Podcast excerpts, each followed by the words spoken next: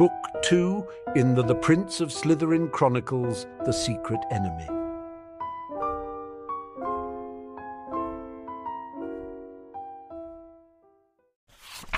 Chapter 43 The Chamber of Secrets. Ginny's decision to jump down the hole that led to the Chamber of Secrets was an impulsive one, but she could never countenance being left behind, and certainly not when the life of one of her brothers was at stake.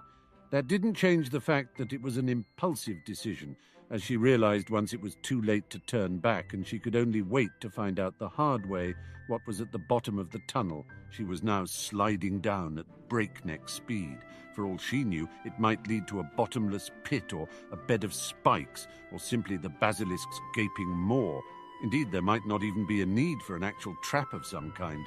Given her speed, she could simply fly out of the bottom and crash into a wall.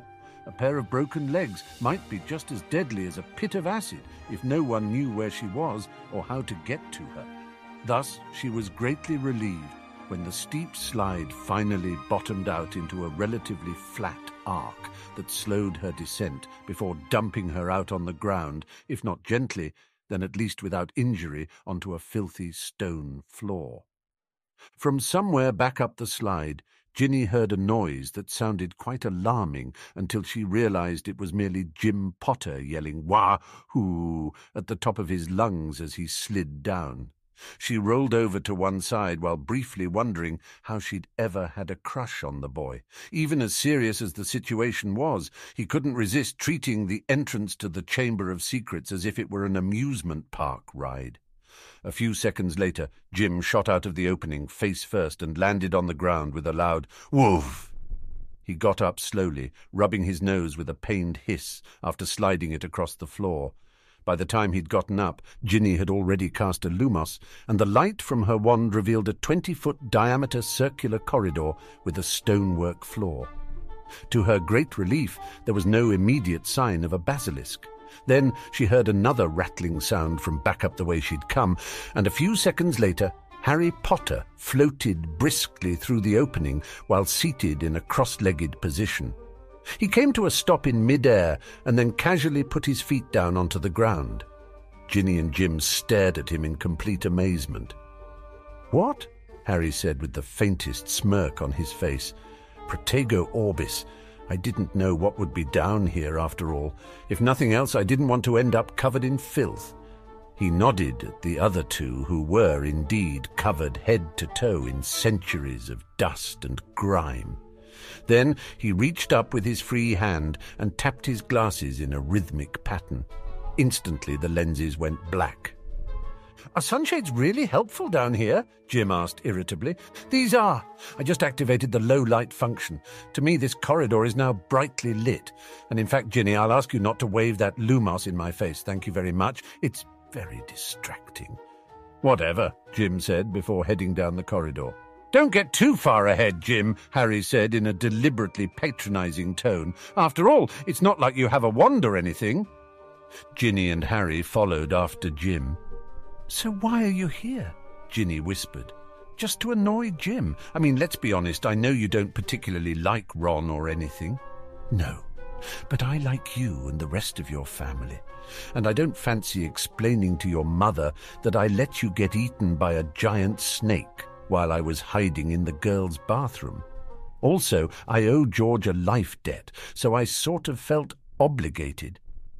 Do you mean to say you actually felt compelled by the debt you owed George to come risk your life down here? Between you and me? I don't think so. But if anyone else asks why I did something as Gryffindorish as this, the life debt's my story, and I'm sticking to it. With that, the trio moved on through the gloomy tunnel. After a few minutes, the tunnel opened up into a larger cave and they stopped. Up ahead, they could just make out in the darkness what looked like a massive snake lying motionless on the other side of some rocks. You two stay here, he whispered. I'll creep up and get a better view. If it is the basilisk, maybe it's asleep or something, and we can sneak past it. That's stupid, Harry whispered back urgently. Why should you go alone? Because, as you pointed out, I'm the one without a wand, so I reckon that makes me the most expendable right now. And with that, Jim crept off towards the opening, leaving an anxious Harry and Ginny behind. Harry was just about to follow when Jim stopped and visibly relaxed. He turned back and called to the two Slytherins. It's okay. It's just a shed skin. Pretty big, though. Relieved and yet annoyed that Jim was yelling and perhaps giving away their position, Harry stood and headed towards his brother, with Ginny following close behind. When he was ten feet away, though, Harry froze in shock. Then, in one swift movement, he pushed Ginny backwards. Ginny, get down! he yelled before charging straight at Jim. The Gryffindor had no time to react before Harry tackled him, his force carrying them both ten or so feet further into the open area. Barely a second later, the runes Jim had unwittingly been standing upon exploded, causing rocks to fall down from the ceiling to block the entrance through which they'd come. What the hell was that? Jim yelled while trying not to choke on dust. Explosive runes, obviously, Harry said harshly. Not nearly as big as the ones that blew up Greenhouse Hash 3 this morning, but enough to kill if you're standing on top of them, and you're welcome. Harry ran back to where the rocks had fallen and shouted urgently for Ginny. Ginny, Ginny, are you okay? From the other side of the rockfall, he could hear some coughing and a muffled reply. I'm fine. I was clear of the explosion, but the way is blocked on my side. What do I do now? Harry exhaled in relief. Start trying to clear the rubble away, but be careful. We'll go ahead and get Ron, but we may need to leave in a hurry. Okay, be careful, guys. Harry stepped reluctantly away from the rubble and turned back to Jim with an angry expression. Come on, he said, and watch where you're going. Chastened, Jim nodded, and then he and Harry continued on past the enormous snakeskin into the next tunnel. Both of them were equally shaken to see confirmation of the basilisk's size. Plus, Harry muttered, now we're down to one wand. Nobody asked you to come, Jim snapped. Actually, you did ask me to come, and then accused me of being a coward when I said it was a bad idea. Yeah, well, you still came in the end. So much for Slytherin cunning. Harry gaped at that remark. Then he laughed at what Jim had said. After a few seconds, Jim laughed as well and shook his head at the absurdity of their situation before the two continued down the path. Along the way, they found two more sets of explosive runes on the floor. Harry used the colour-changing charm to turn each of them fluorescent orange, and the two carefully edged around each in turn.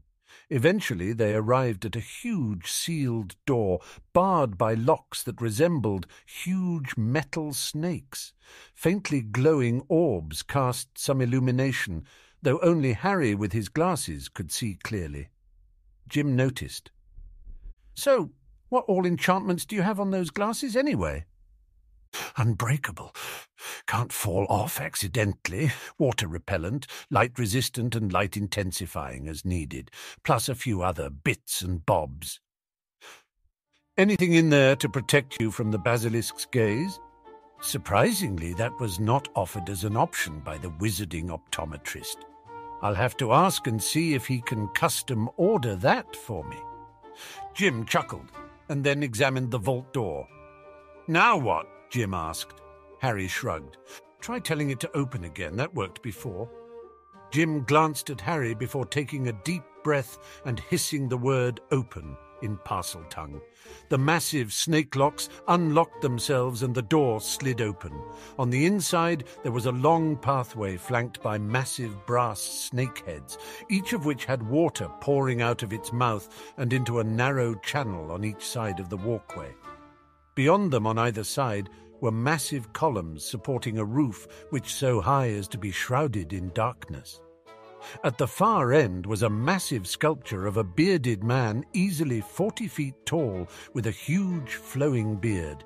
His features were fierce yet noble, and Harry was surprised to find that even Salazar Slytherin's image had not escaped slander by the ministry. The man's face showed nothing of the monkey like description that was in all the official depictions of him. Then Jim gasped, and Harry saw what had startled him. Ron Weasley's prone body was lying face up on the floor just under the statue, the diary still clutched in his hands. Ron! Jim abandoned all discretion and ran towards his friend, while Harry followed behind more warily. Jim dropped to his knees next to the boy and tried to shake him awake. Come on, Ron, please don't be dead, he said in a distraught voice. Then he tried to pull the diary away, but screamed in pain and jerked his hands away, shaking them from the shock damage the cursed book had inflicted from just a second of contact. Harry pointed his wand at the unconscious figure. Biognosis. The spell was a basic diagnostic charm which Professor Lockhart had taught the previous January as part of the unit on first aid.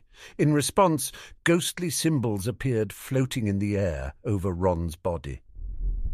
Hmm, according to this, he's fine physically, except for the part where he's dying. What? Jim exclaimed. What I said. There's nothing physically wrong with him, but somehow his vitals are fading for no reason. It's like like the life is draining out of him. The diary's work, I expect. Baffled, Harry moved around to the other side of Ron to where the boy's book bag had been left. Inside, he found the boy's normal school books, the invisibility cloak, a blank parchment which he assumed was the Weasley twins' map, and an ash wand which he handed off to his brother, who promptly kissed it as if greeting a loved one after a long absence. You, said Harry, don't kiss it. You don't know what evil possessed Ron's been doing with it. Harry, shut up, Jim replied irritably before returning to his friend. Ron, come on, wake up, Ron. I'm afraid Ron won't be waking up, Jim, said a voice from nearby, one Jim found familiar. You see, as he grows weaker, I grow. Stupefy, Jim sent his strongest stunner towards Tom Riddle, who was suddenly standing just a few feet away. It passed through him harmlessly, and he sneered at the boy. In this form, Potters, I am quite immune to even the most potent of attack spells. Now, as I was saying, as Ron grows weaker, I grow stronger.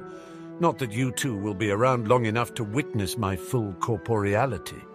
He turned towards Harry. I enjoyed the chance to meet the famous boy who lived earlier. I learned so much about your brother from my interactions with Ronald. But I must say it's a pleasure to meet you in the flesh as well, Harry Potter. Charmed, I'm sure, Harry said dryly as he and Jim rose slowly. Harry had spent hours researching Tom Riddle ever since Dumbledore had told him about the brilliant young Slytherin with whom he and Jim shared a brother wand, yet he'd never found an actual picture of him. He was surprised that Riddle, for some reason, seemed oddly familiar. Oh, the pleasure's all mine, Harry, Riddle continued in an unctuous voice. I've learned a great deal about you both from young Ronald's memories but especially all about your exciting adventure last year in which you both successfully fought off Lord Voldemort himself. I'm very interested to learn how the two of you managed such an impossible feat.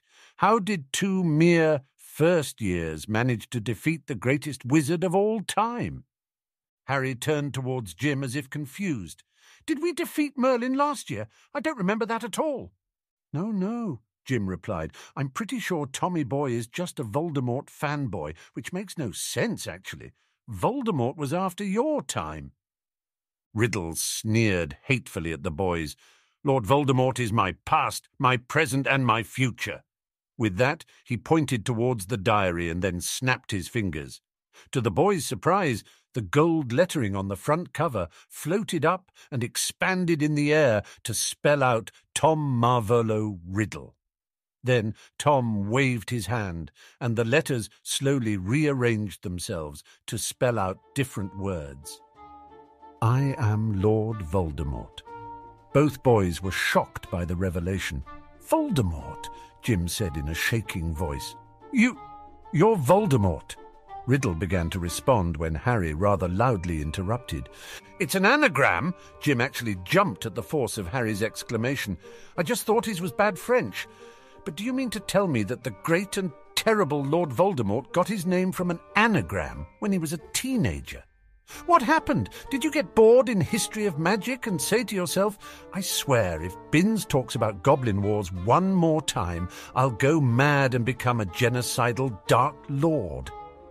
I've got even less respect for Tom Riddle and Voldemort both than I had before I came down here. Alas, Potter! Riddle spat angrily. I didn't change my name to please the likes of you. I wanted a name to strike fear into my enemies, one that would no longer carry the stain of my filthy muggle father. Wait, what? Jim asked in confusion. Voldemort has a muggle father? Yes, Jim, Harry said irritably. Try to keep up, and besides, Tom, it's not like your mother was any great prize. Even Jim was shocked by Harry's rude comment, while Riddle inhaled furiously. How dare you! he snapped. Harry just sniffed disdainfully. I've made you my business, Tom Marvolo Riddle, ever since I found out about your history and ancestry. Your grandfather and namesake, Marvolo Gaunt, was the last lord of House Gaunt, he was expelled from his Wizengamot seat in 1921 after showing up drunk to a legislative session and firing a bludgeoning curse at Lady Sapphira Doge while she was giving a speech in favour of criminalising muggle hunting.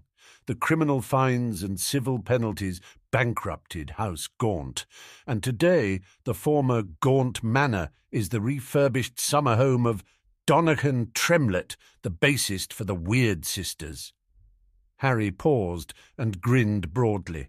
He's a muggle-born, you know. Riddle snarled, but Harry was just getting warmed up. Your uncle Morfin Gaunt started at Hogwarts in 1911, but he flunked out during his fourth year due to failing grades and violent assaults on fellow students. There's no record of him ever sitting for his owls. Your mother, Merope Gaunt, she never even got a Hogwarts letter. Harry laughed maliciously, so much so that it unnerved Jim. You know, Tom, in a fine old pureblood family like the Gaunts, they have a word for children who don't get Hogwarts letters, squibs, and they've got another word for the children of squibs and muggles. Harry took a step towards the furious shade and grinned wickedly. Mudbloods! For a few seconds, the shade of Tom Riddle was too angry to even speak. Finally, he collected himself. Then it is a good thing, Harry Potter, that in a few minutes you'll be carrying the secret of my lineage to your graves, but you won't be the last. He looked back and forth between the two boys with equal measures of hatred. When Ron Weasley is dead and I am fully corporeal, I have many things to do before Lord Voldemort is fully reborn. But I think I've time enough to pay a visit to the infirmary, where a helpless and pitiful Albus Dumbledore waits for someone to put him out of his misery. You will not lay a finger on Albus Dumbledore, Jim bellowed in a rage. Not while there's a breath in my body. Yes, well, very soon there won't be, Jim. You'll be preceding the old man in death, and soon Dumbledore will be nothing but a memory. Albus Dumbledore will never be gone from Hogwarts, not while there's a single person left to remains loyal to him. Suddenly, from elsewhere in the chamber, there was a triumphant cry, and Fawkes, the headmaster's phoenix familiar, flew in carrying something in his talons. The phoenix circled and then dropped its cargo, which landed nearby. It was the sorting hat. Riddle and both Potters stared at it in surprise before the shade snorted in amusement. So this is what Dumbledore sends his great defenders a songbird and an old hat. Yeah, said Harry ruefully. I have to say I'm a bit disappointed myself. Apparently the hat heard the boy's complaint as it let out a loud harumph in response. Riddle turned away from the boys, raised his hands in supplication to the stone face of Salazar Slytherin, and began to speak in Parseltongue. Speak to me. Snicked. Silencio! Instantly, Tom Riddle whirled around in a rage and began mouthing vulgar insults in the direction of Harry Potter, none of which could be heard. Right, Harry said calmly. That's that, then. Then he bent down to pick up Ron's bag, while Jim looked back and forth between Harry and Riddle. What? he said. I said, that's that. We're done here. He gave his confused sibling a cheeky smile. You see, little brother, this is why it's important to learn the theory behind magic instead of just memorizing all the spells that you think you can use in a fight. Most attack spells require a physical form to target, and the stunner in particular only works on things with functioning nervous systems. The silencing charm, on the other hand, will work on anything capable of making a sound, including ghosts and other intangible spirits. It was all on last year's Charms final. Harry pointed his wand towards the diary. Accio Diary. The book flew out of Ron's grip, and Harry caught it within the book bag containing the invisibility cloak and all Ron's other things. Then he casually slung the bag over his shoulder. Now then, I'm going out to help Ginny open up a passage, and since you're the one who's been working out all year long, you can bring Ron. I guess a fireman's carry would work the best, if you know how to do that. And with that, he turned towards the door. Wait, Harry, Jim exclaimed as he grabbed Harry by the arm. We can't just leave Riddle down here? He pointed back towards the silent Riddle, who was just glaring at them hatefully. Can we? Why not? The silencio will last for a few hours unless somebody cancels it, and I'm pretty sure Tom here, being an immaterial spirit with no wand, can't manage the wandless, wordless magic needed to do that himself.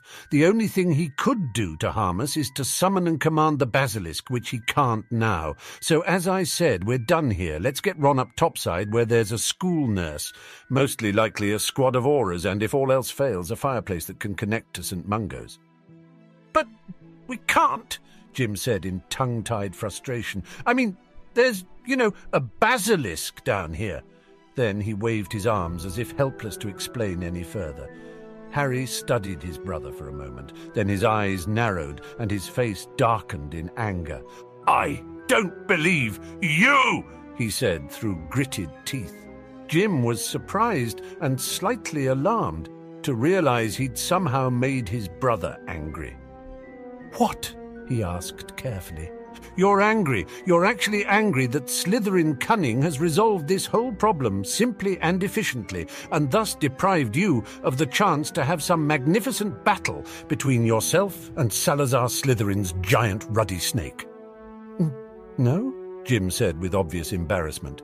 Yes, you said you wanted us to rescue Ron, but now that we're here and miraculously able to do that, you're angry that you won't get some great Gryffindorish battle against one of the deadliest creatures on earth, which is also the totemic symbol of my house.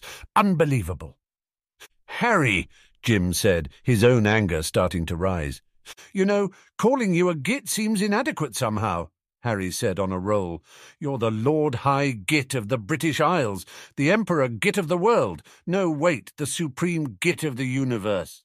Stop calling me a git, Jim yelled. Stop acting like a git, Harry yelled back. Expelliarmus duo! Ron Weasley yelled to them both. Instantly, both boys' wands flew out of their hands to land on the ground somewhere behind the boy. Ron's wand was now pointed at the Potter brothers. His face was a mask of contempt, and his eyes glowed a red the colour of blood.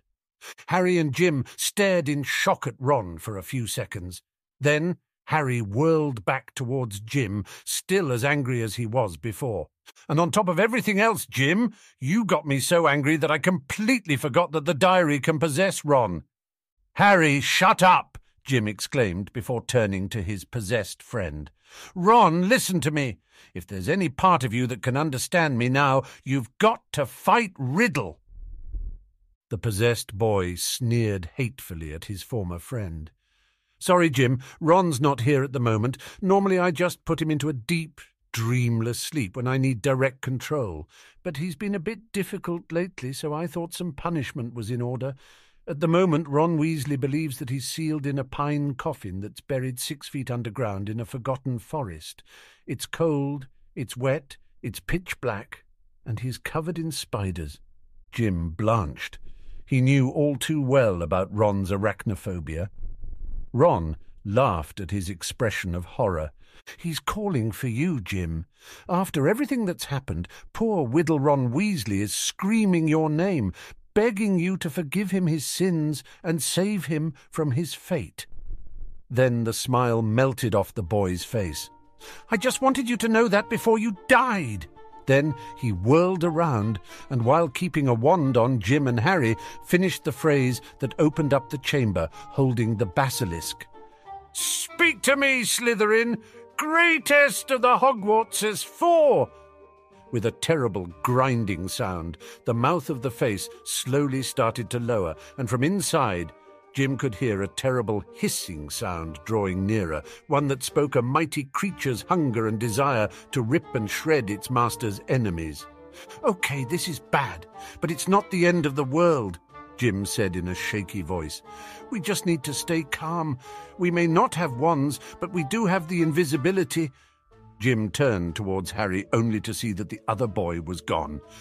Cloak. He whirled around wildly and realized that his brother seemed to have vanished completely. God damn it, Harry! He spat under his breath before turning tail and running away from the approaching basilisk, slowing down only just enough to scoop up the sorting hat off the floor. Behind him, Jim could hear the sounds of Ron's voice hissing instructions in Parseltongue and the great serpent hissing back its obedience. Parseltongue won't save you, Potter. The basilisk listens only to me. Now, let's see how Slytherin's monster fares against the great Jim Potter. Jim ran as fast as he could among the tall columns, hoping that they were too close together for the snake to fit through. Then he heard Fawkes's cry again, followed by Ron shouting angrily and the basilisk squealing in pain. He risked a glance back, and from a shadow on the wall he could tell that Fawkes had successfully clawed out the basilisk's eyes, thus neutralizing its petrification gaze. Your eyes will grow back eventually, my pet. Not even the talons of a phoenix can permanently mar you, and in the meantime you can still smell Potter. The basilisk roared its agreement and then took off in the direction of where Jim was hidden. The boy ran, dodging columns as he went before darting down a side corridor with the snake close behind. Ron watched them depart and then started scanning the room for any signs of the other Potter's presence. Come out, Harry Potter. You may not be as brave as your Gryffindor brother, but that's no reason to be an utter coward.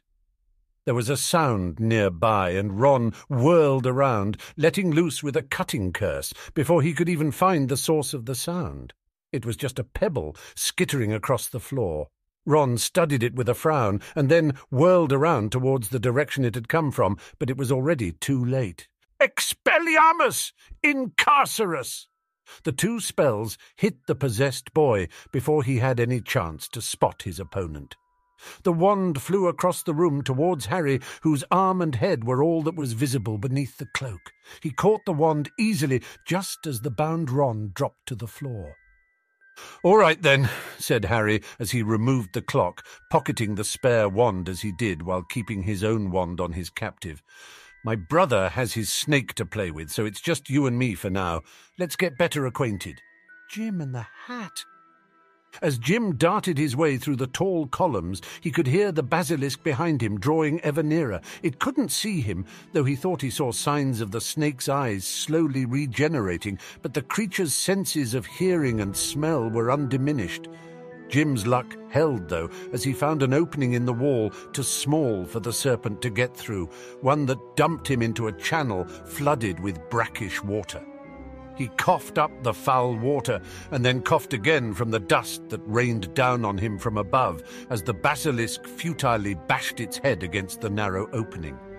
Wiping his brow clear of the filthy water, Jim stood up and staggered down the dark tunnel and away from the madly hissing snake.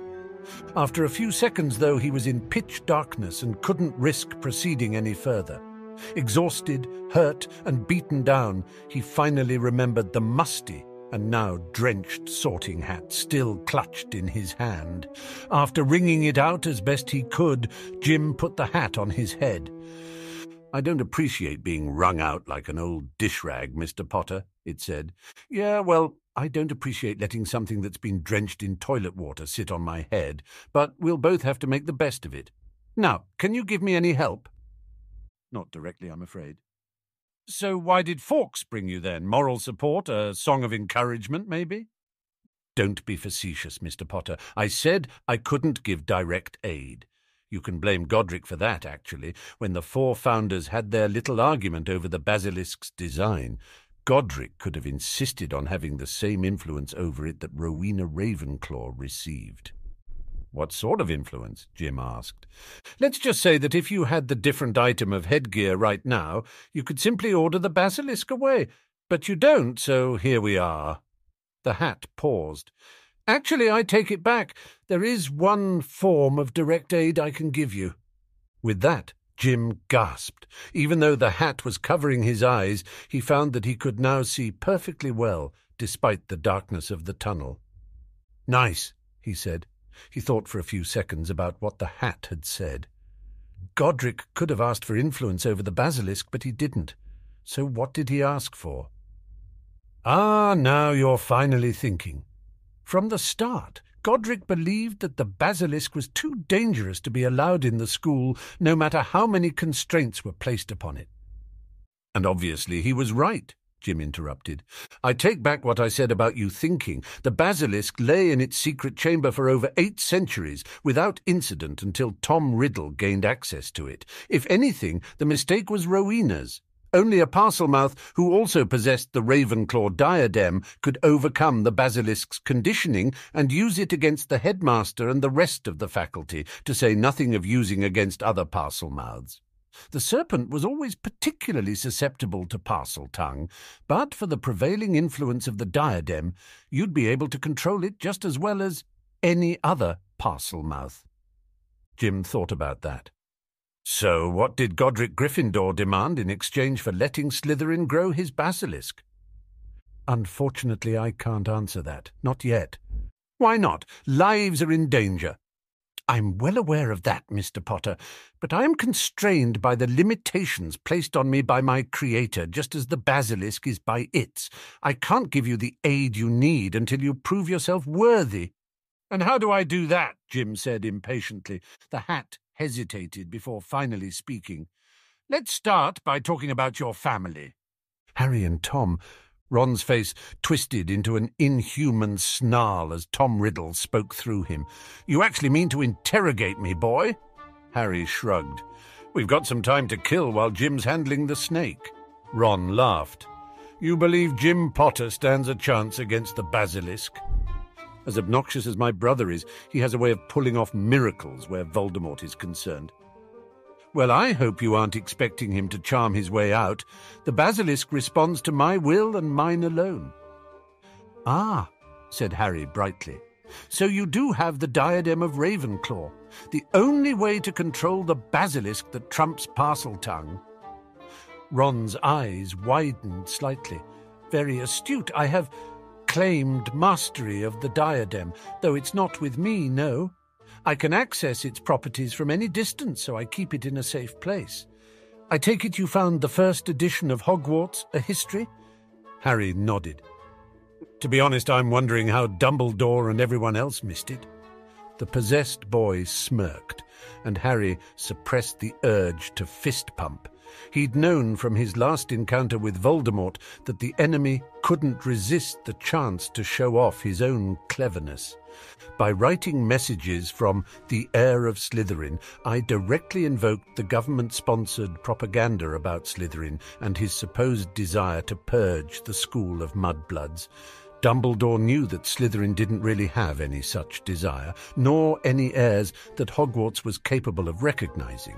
When he researched more recent books about the school, they all agreed that the Chamber of Secrets was just a legend, and Professor Binns was insistent that the chamber and the monster didn't exist. Accepting all that at face value, Dumbledore naturally assumed that the heir of Slytherin references were a red herring meant to lead him astray, and that the true cause of the petrifications was some new curse or dark object that had been smuggled into the school in 1943. The ministry banned all copies Hogwarts a history prior to its fourth edition, and burned most of those editions it could find in the early 17th century, so it's quite possible that Dumbledore didn't even know the school had a copy of the highly illegal first edition locked away in a vault within the restricted section. Ron laughed. Reports of Albus Dumbledore's omniscience were always overrated. I'll keep that in mind in the future, Harry said. I take it he never even tried to read you with legilimency. Natural Occlumens since early childhood. I suspect that was part of why the old fool distrusted me so much. Oh, and for the record, Potter, you shouldn't count on having a future. Moving along, Harry said archly, if even Dumbledore didn't know about the first edition book, how did you find it? Ron studied Harry for a few seconds and then smiled. How else? Several facets of the Hydra are prone to gossip, as I'm sure you know. Harry stayed silent. Oh, yes, Harry Potter. I've known for months that you're a Parselmouth who seeks to become the next Prince of Slytherin, despite your debased lineage. But you're not there yet, and a Prince Emeritus has privileges that outrank a mere claimant like yourself. I commanded the Hydra throne to refuse to acknowledge any Parselmouth but me, and it conveyed my orders to the rest of the school's serpents. I knew it would be impossible to move freely about the school, let alone make use of the basilisk, if the Hogwarts serpents were providing you with intelligence. Yeah, said Harry. I'd figured as much. I owe you for that, Tom Riddle. He took a deep breath. But what I really want to know right now is what happened to you? Tom Riddle was respected by most of the school as a muggle-born who'd been successful in Slytherin at a time when blood purity politics was at its height.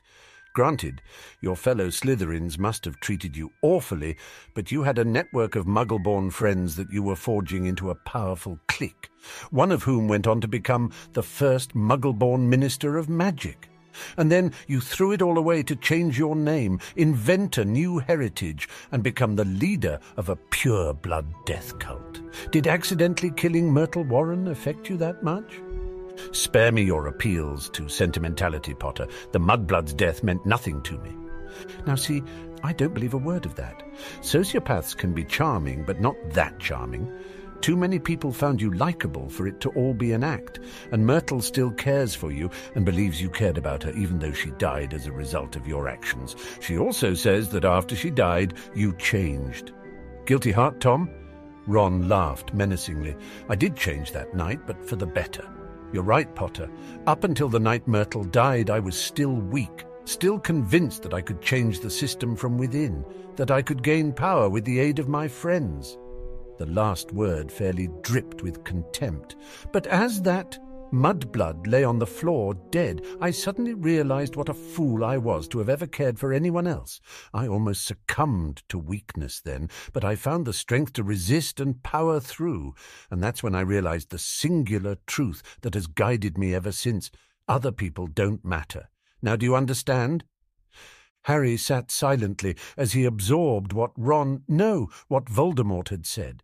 Harry understood perfectly, understood and shuddered at the knowledge. The boy now knew exactly how Tom Riddle became Voldemort, because he had come within an angel's breath of doing the very same thing himself. The previous summer, barely a week after Elizabeth Podmore WSA killed simply for the sin of being an invited guest at the Potter birthday party, Harry stood in Artemis Podmore's office and watched the man break down in tears. In response, Harry felt his own heart overflow with grief and regret and shame and survivor guilt, as well as an empathy for Artie's suffering that was so deep that it burned. At that moment, Harry desperately wanted to simply not feel those painful emotions, and even at that early point in his occlumency training, he knew he had the option of not feeling them, and the only reason he didn't take that option was because Artie had already reached out to the boy to let him know that the man cared about him, and that the late Elizabeth Podmore had cared for him as well, even before they'd met face to face, even though she knew that caring for someone like Harry Potter might be dangerous. With that knowledge, the emotional dam that Harry had unwittingly been building finally burst, and he'd wept alongside Artie, unashamed of his own emotions. And since that day, he'd never again considered using occlumency to shut those emotions down completely. But on the night Myrtle Warren died, there had been no one on hand to show similar compassion to the boy who had accidentally killed her.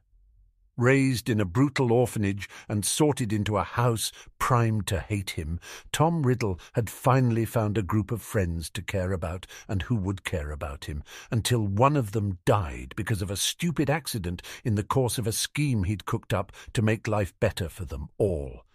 Alone and terrified, grief stricken and guilt ridden, Tom Riddle was overcome with negative emotions and decided that whatever the cost, he would never feel that way again, and so he turned his occlumency inward and permanently destroyed his capacity to feel love or empathy for others.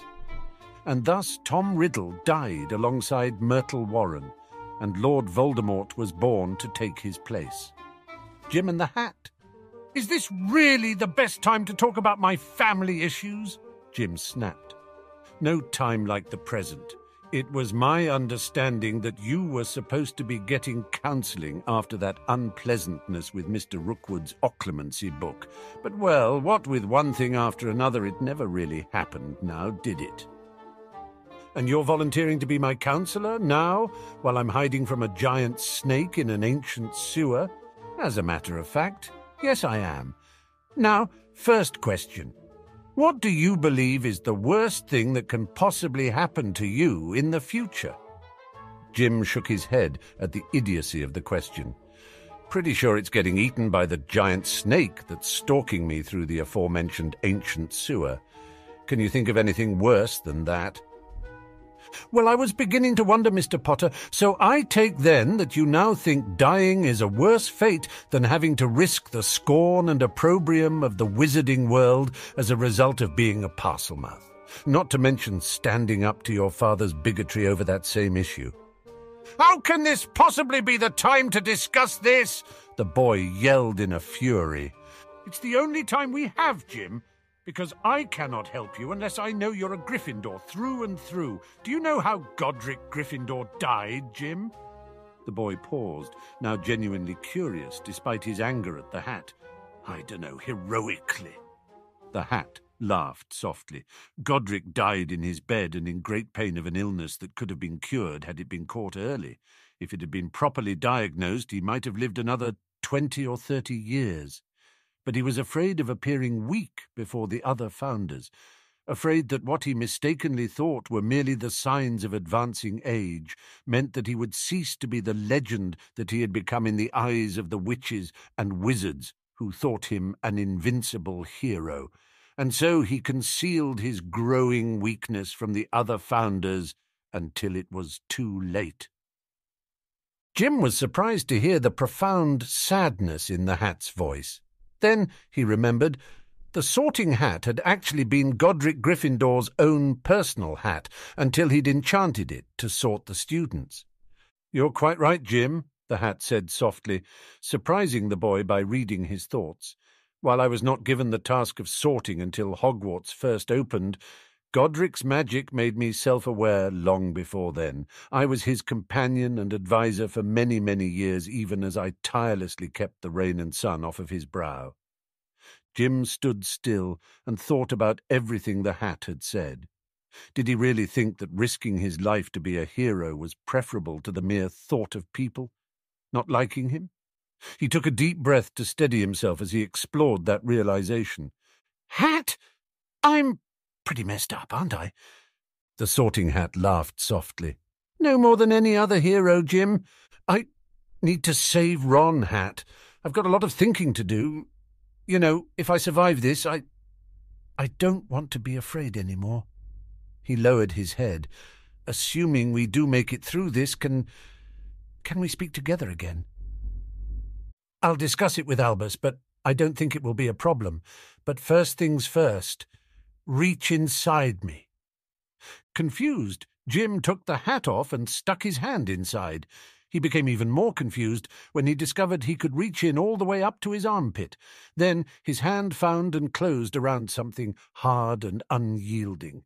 He withdrew his hand, and was amazed to see that he now held a gleaming silver sword inlaid with rubies. On the hilt was inscribed the name Godric Gryffindor in a medieval script, and in faint etching along the blade was a Latin inscription that Jim recognized from the bedtime stories his father had told him of Gryffindor when he'd been a child. Sedit qui timuit ne non succederet. He who feared he would not succeed sat still. Jim studied the legendary blade in awe. Then he placed the hat back on his head and began searching for a way out of the sewer. He had people to save. Harry and Tom? Harry had been quiet for several seconds after his epiphany about Voldemort's personality. He decided to change the subject, but first he opened up the bag and levitated the diary out and onto the floor. So the diary? How does it work, and who taught you the enchantments? No one taught me, Potter, Ron spat angrily. Harry thought it was eerie seeing Ron Weasley sneer and spit like early first year Draco Malfoy. Not to mention the Dark Lord Voldemort is surprisingly immature, at least in this form, he noted, and conveniently easy to provoke. Really? Harry said dubiously. You came up with this yourself? Ron raised his chin arrogantly. The earliest iteration of the diary I made as a third year, a complex variation on the switching charm to enchant a regular muggle diary so that it could record my thoughts and memories and organize them as I wished. It was years after leaving Hogwarts that my little project found a second purpose as the key to my immortality. Harry nodded at that then he whipped out his wand and pointed it at the book on the floor. Incendio! The gout of flames did nothing to the diary, not even to singe the edges. Ron laughed. Fool! The same effect that binds a part of my very soul to that book, and consequently to this foolish boy who so freely used it, also makes the diary impervious to all spells. Dumbledore himself couldn't undo what I have wrought. And now, you're leeching away Ron's life to form a new body for yourself. I bet you didn't learn that at Hogwarts. The basic concept was described in a book I found in the restricted section, though I had to search the world to find the actual spell. And yes, before too long, I will be powerful enough to manifest corporeally. And then none of your tricks will save you. Yeah, probably not. Tricks have absolutely never saved me before, not even once. I am curious, though. You said earlier that you would become corporeal, presumably in the form of 16 year old Tom Riddle, and then you'd take revenge on Dumbledore before Voldemort was fully reborn. What was that all about? The other boy was silent. I mean, obviously, Voldemort would not have set up his resurrection so that he would be reborn into the form of an angsty teenager who looked nothing like the Dark Lord who the Death Eaters used to follow. So, what's the plan? Age yourself into Voldemort, or create a new body for the spirit version of Voldemort we fought last year? I mean, you didn't know anything about what happened last year until Ron told you, so you obviously haven't been connected to the real Voldemort since before that. Do you even remember what happened when Jim destroyed you when he was a baby?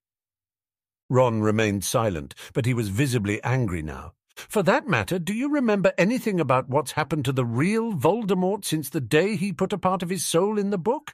But no, that would be stupid. Surely Voldemort wouldn't make his resurrection dependent on a copy of himself that was limited to his school day memories, knowledge, and personality.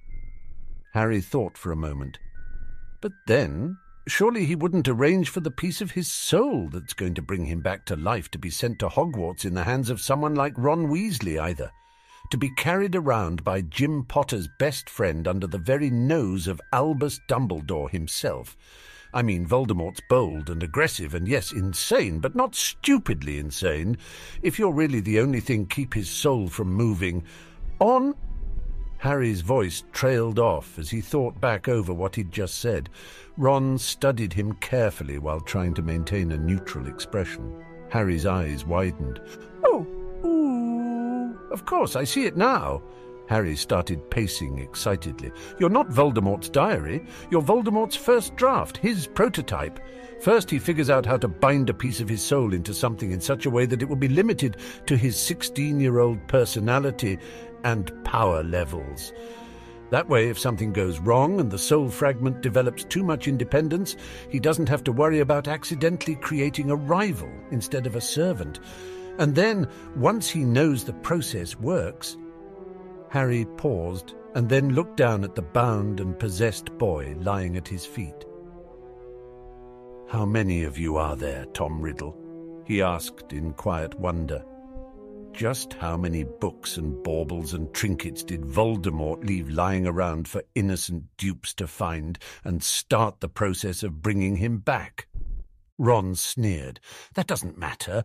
One is all that's necessary, as you'll see momentarily. Nothing you can do will stop the diary from doing its work.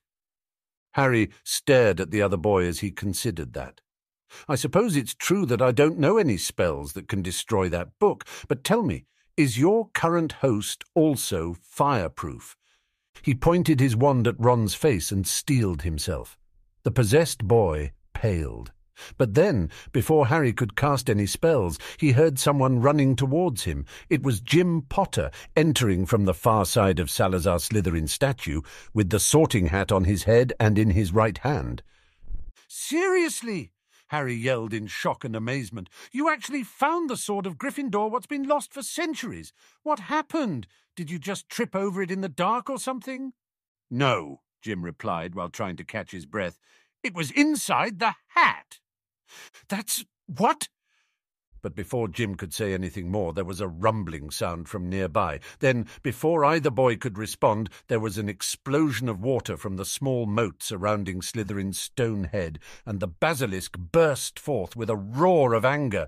It immediately tried to smash Jim to a pulp with its body, but the boy was barely able to leap out of the way.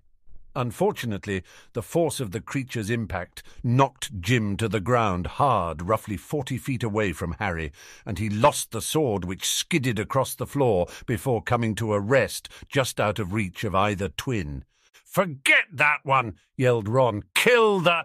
Silencio! Harry silenced Ron almost casually, without ever taking his eyes off the writhing basilisk. It roared and lunged again towards Jim, who was still on the ground trying to crawl towards the sword. Protego! Harry cast the shield spell over Jim with all his might, and the basilisk's attack was deflected. Barely. The force of the blow caused Harry to drop to one knee and cry out in pain. The basilisk hammered the shield again and again until Harry's eyes started to water from the strain. He couldn't cast any other spells while maintaining the protego over Jim, who himself couldn't move without leaving the shield and becoming vulnerable. And anyway, Harry didn't know any spells that could get through the thick hide of the basilisk. The sword of Gryffindor, which was spelled to incapacitate the beast, was lying ten feet away and completely useless. Then Harry's shield collapsed, and the basilisk roared in triumph, only to then shriek in pain as a red light enveloped its head and a voice cried out from some place nearby. Harry turned his head and did a double take. Ginny Weasley stood in the entrance to the chamber, filthy, bruised, exhausted, and yet strangely exultant. Harry turned back to look at the shrieking basilisk. It reared up its head and the snake's giant nostrils expanded and then cracked, spraying out a reddish grey substance which coalesced into winged bat like shapes that began to attack and distract the basilisk. Harry stared in slack jawed amazement as he processed this. Okay, he thought. The bat bogey hex can apparently affect a basilisk. Makes sense, I guess, since it specifically targets the nostrils, and that lets it bypass the magic resistant scales. I wonder if that might be a question on my owls. Then, shaking off his surprise, he pointed his wand at the nearby sword, Wingardium Leviosa. The blade flew through the air to land in Jim's outstretched hand. Thanks, the boy yelled. Harry nodded and then tried to yell instructions over the deafening cries of the basilisk and the two shrieking basilisk bogies that were still attacking it. Now, while it's distracted, just stab the thing. The sword's enchanted to put it sleep with a single. Are you even listening to me? Unfortunately, Jim either could not hear Harry or he was so focused on his own plan that he was ignoring his twin. Instead, he started yelling and waving his arms to attract the beast's attention. Harry was gobsmacked when he realized what Jim was doing. Or I suppose you could just let it eat you and then stab it to death from the inside, he thought angrily. I guess that would work too. But to Harry's amazement, it appeared that really was the boy's plan. The basilisk finally noticed Jim's activities and with a roar plunged its gaping maw straight towards the boy. In the distance, Ginny screamed, but Harry could only watch in horror as the huge mouth seemed poised to swallow Jim whole. Then, at the last possible second, Jim thrust the sword into the basilisk's mouth, and the tip of the blade sliced up through the creature's brain and out the top of its head. By reflex, the basilisk jerked back, almost pulling the sword out of Jim's hand, and then it flailed in obvious agony before collapsing in a heap. Jim Potter had killed Slytherin's monster, if only he'd done it cleanly. Jim watched the monster die and then gasped in sudden pain. He looked down at his shoulder, and his eyes widened at the sight of the six inch long basilisk fang protruding from it. He reached up and, with a painful gasp, pulled the thing free and tossed it across the room. By this time, Ginny had run up to him, and she caught him and supported him before he could fall. The two slowly moved towards Harry and the still prone Ron. Ah, ahem. As I was saying, little brother, Godric Gryffindor's sword is specifically enchanted to bypass the basilisk's defences and neutralize it without difficulty. All you had to do was nick it somewhere, which would have been easy since its scales can't block the magical sword. Harry, stop being a prat, Ginny exclaimed. Jim's been bitten. Yes, I know. I promise it's the very second thing on my to-do list. Accio sword. With that, the sword of Gryffindor flew out of Jim's hand, and Harry caught it easily. He retracted his wand and carefully examined the sword. Hmm, the fabled sword of Gryffindor, just like it was described in Hogwarts, a history, and as that book says, it contains the power to absorb into itself the powers and property of whatever it defeats, which, in this case, means it's now permanently poisoned with basilisk venom. He turned towards Ron the perfect thing for ridding us all of a pesky Dark Lord. Harry, no! Ginny screamed. Harry, don't, Jim said weakly. It's not Ron's fault. Oh, honestly, you too, Harry replied. I'm not dense. I know perfectly well that Ron's just a puppet in all this, and I also know who's pulling the strings. With that, he stepped over to the diary, which still lay on the floor. Reversing his grip on the pommel, he raised the sword and then drove it straight through the centre of the book. Immediately, Ron threw his head back and screamed, though it was still silenced. Then Harry put his foot on the book to brace it before grabbing the sword with both hands and slicing it nearly in two. There was a loud pop as Harry's silencio broke, and now all three could hear an unearthly howl emanating from Ron Weasley's mouth. The scream was soon followed by a billowing black smoke that poured from his mouth, his nostrils, and his eyes. The smoke rose higher and higher before taking the form of a monstrous black humanoid figure with glowing red eyes. Ginny screamed, but Jim just stared up at the figure resolutely, while Harry actually grinned at it. I believe this makes it Potter's three. Voldemort zero, he said smugly. The black figure roared its anger before dissipating into nothingness. Immediately, Harry dropped the sword and pulled his wand to cast a diagnostic charm on Ron. His life force is no longer being drained. Harry reported. He's unconscious, but otherwise fine. Under the circumstances, though, I'd recommend leaving him to rest. There's a good chance he'll be traumatized when he wakes up. That's good. Thanks, hurrah! With that, Jim's knees buckled, and he dropped out of Ginny's grasp and onto the floor. Jim, she exclaimed. Harry sauntered over. Basilisk venom is one of the most dangerous poisons in the world, Ginny. I expect he'll need a cure within the next minute if he's to have any chance of surviving, which, to be honest, is the sort of fate one should expect if he does something as stupid as sticking his arm into a basilisk's mouth. Merlin, har Midian already. Do you have to nag me to death too? Jim smiled weakly at that, while Ginny began to cry. Oh, you're not dying, little brother. Harry said, almost mockingly. Once again, Slytherin cunning is here to save Gryffindor rashness from itself, because it just so happens that I have. He reached into an inside pocket to remove a small object. A bezoar. Harry held the tiny stone up so that Jim could see it, and then smiled smugly. Artie Podmore had gotten it for him ever since the Doxy incident, since if he'd had one and swallowed it, he'd have been completely immune to their poison. Bezoars don't work on basilisk poison. Snape said so. First day. Bizarrely, Jim grinned at delivering the news, even as his vision seemed to blur. Immediately, the smile dropped from Harry's face to be replaced by a scowl. He looked away and closed his eyes to bring up the appropriate memory. To Harry's shock, Jim was absolutely right. Snape had specifically said that a bezoar was ineffective against basilisk poison, but at the time, Harry had been so intent on embarrassing his brother that he failed to absorb the information. How the hell did you remember that? he asked in shock. Jim coughed. Spent lot of time thinking about that day. Cough never did apologize to Snape. Do that for me. Cough, would you, Harry?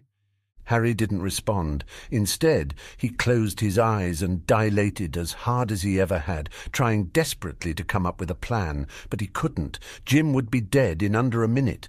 There was no way to get him to Madame Pomfrey in that time, even assuming she had the means and skill to cure basilisk poison. And St. Mungo's might as well be on the moon, as relevant as it was to their present circumstances. So, with no other options, Harry did the only thing he could do seal away his negative emotions for the moment and put on a brave face so that Jim's death would be as peaceful as possible. Snape's not big on apologies. I think he considers them a sign of weakness. And anyway, if you really want to apologize to Snape, do it yourself. I don't think for one second you're about to die. Jim smiled weakly. Basilisk poison, ha, cough. Sorry, you hated it when I called you that, didn't you? Cough. My name has two syllables, Jim, Harry said softly. Just because you can only handle one for yourself doesn't mean you can't handle both of mine.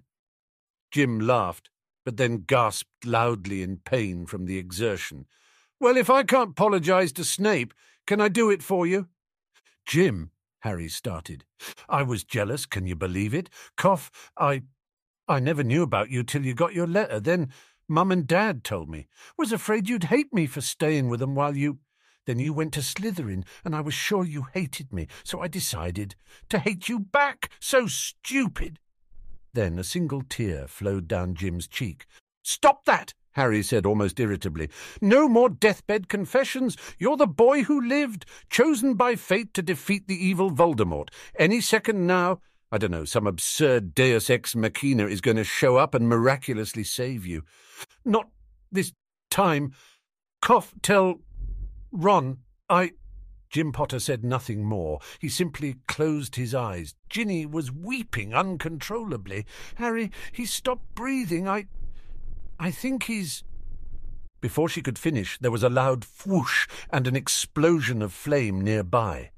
Suddenly Fawkes was there. The phoenix glided in and landed on Jim's chest. It bent its radiantly plumed head down over the boy's wound, and tears fell from the bird's eyes into the opening. Harry thought he heard a soft sizzle coming from the wound. After a moment, Jim gasped heavily and opened his eyes wide to look around. Within seconds, it was obvious that he was going to be fine. Mm, Harry said loudly with an almost bored expression. Called it! We hope you enjoyed this chapter. Please consider supporting our project by joining our Patreon linked in the description, or become a member here on YouTube where you will get access to several additional chapters weeks before they release on YouTube.